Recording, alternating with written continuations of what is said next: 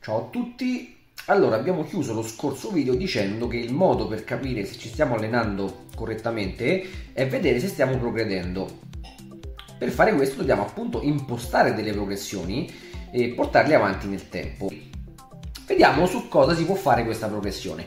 Il primo punto, che sicuramente è il più facile su cui vedere la progressione, è il carico o la difficoltà dell'esercizio. Ovvero, se ieri facevamo 50 kg di squat, oggi a parità di ripetizioni ne facciamo di serie, ne facciamo 55 kg, siamo progrediti. A questo punto possiamo dire che l'allenamento è efficace. In minima parte avrebbe potuto essere più efficace, ma comunque è efficace. Stesso discorso per la difficoltà dell'esercizio. Se facciamo squat normale con 50 kg, domani riusciamo a fare 50 kg su una gamba sola, è ovvio che c'è stato un grosso miglioramento perché il peso è lo stesso, ma è aumentata molto la difficoltà dell'esercizio. Stesso dicasi per gli esercizi di calisthenics dove non, non si può impostare una progressione sul carico, visto che la maggior parte sono a corpo libero, si imposterà sulla difficoltà dell'esercizio. Quindi, per esempio, le, le trazioni orizzontali con il busto inclinato a 45 gradi ne faccio 10, se poi riesco a inclinare il busto a eh, appunto 90 gradi, quindi parallelo al pavimento, ne faccio sempre 10, sarà più difficile, vuol dire che sono migliorato. Il secondo punto su cui fare delle progressioni è il volume e al volume ci colleghiamo anche la frequenza. Cosa si intende per, per, il volume? Il totale del lavoro che facciamo, quindi il totale delle ripetizioni, il totale delle serie. Per fare un esempio, eh, riferiamoci sempre ai nostri 50 kg di squat. Se ieri riuscivo a fare 3 serie di squat con 50 kg e poi la quarta non riuscivo a farla, dopo un mese riesco a farne 4, sono progredito. Perché ci colleghiamo anche il fattore frequenza? Perché se io riesco a fare 3 volte a settimana squat, tot serie, tot ripetizioni, tot carico, poi riesco a farlo 4, quindi a parità di recupero riesco comunque a recuperare e a progredire, vuol dire che ho portato anche qua una progressione e sono migliorato. Il terzo punto è la densità, ovvero il lavoro per unità di tempo. Facciamo sempre l'esempio dello squat, se prima riuscivo a concludere le mie tre serie di squat in 10 minuti, domani riesco a farlo in 8 minuti, è vero, il volume è lo stesso, il carico è lo stesso, le ripetizioni sono lo stesso, magari anche la frequenza è la stessa, faccio sempre tre volte a settimana, ma riesco a chiuderlo in meno tempo, ho portato una progressione sulla densità, quindi anche qua vuol dire che sono migliorato.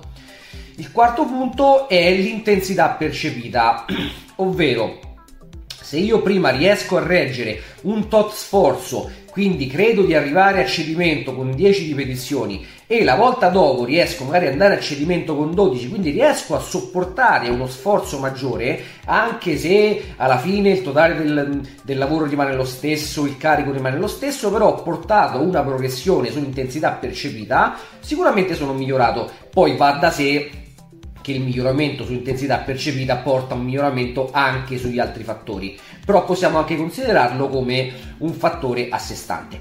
Il quinto punto, che questo è molto importante e spesso è trascurato e può essere anche un fattore confondente rispetto agli altri, è la tecnica. Ovvero, progressioni sulla tecnica è fondamentale. Se io avevo una tecnica mm, discreta e domani la miglioro e a comunque a parità di carico e tutto il resto sono migliorato, c'è stato un netto miglioramento Viceversa, spesso le progressioni che riesco a portare sul carico o sulle ripetizioni non sono indice di un vero miglioramento a livello della forza o della massa muscolare, semplicemente perché ho peggiorato la tecnica. Quindi ho sporcato il gesto e sono diventato più bravo non a fare il gesto tecnico, ma più bravo a barare. Per esempio, facciamo un esempio proprio classicissimo. Panca piana. Faccio 50 kg, 10 ripetizioni, una tecnica discreta, fermo al petto. Poi comincio gradualmente a rimbalzare al petto, comincio a staccare il sedere, quindi riuscivo a fare 55, 60 kg, 70 kg. Il carico è migliorato, ma io non sono migliorato come forza, anzi forse potrei anche andare a peggiorare perché per congiunto dei compensi. Quindi tolgo focus dal muscolo target, tolgo focus dal movimento corretto, sporco il movimento, riesco a migliorare, ma non c'è un vero miglioramento. Il sesto punto che ci dice se, se stiamo migliorando, se stiamo progredendo oppure no, è la velocità di recupero. Questo non possiamo dire che sia un fattore di progressione, non possiamo impostare delle progressioni sul recupero, ma se eh, a parità di tutti i, i, punti che abbiamo citato prima, noi riusciamo a recuperare più velocemente, vuol dire che siamo migliori. Facciamo un esempio. Sempre le nostre 3 serie da 10 di squat con 50 kg per 3 volte a settimana. Se io per un mese riesco a fare questo allenamento e alla quinta settimana devo scaricare perché non riesco più a progredire, non riesco più a tenere quell'allenamento, vuol dire che sono arrivato fondamentalmente al mio limite.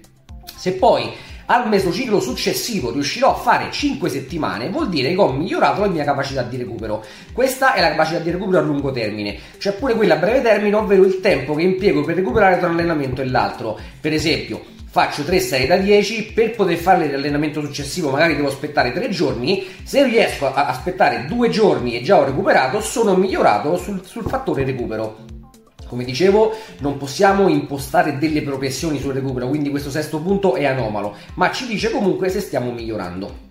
Ora che abbiamo visto i 6 punti, dobbiamo dire che ci sono delle eccezioni, ovvero dei momenti in cui potremmo non migliorare, non vedere delle progressioni, anche se a tutti gli effetti fisicamente come forza o come eh, ipertrofia, come massa muscolare siamo migliorati. Sto parlando del caso di overreaching o overtraining. Ma di questo parleremo nel prossimo video. Se ti è piaciuto il video metti like e iscriviti al canale.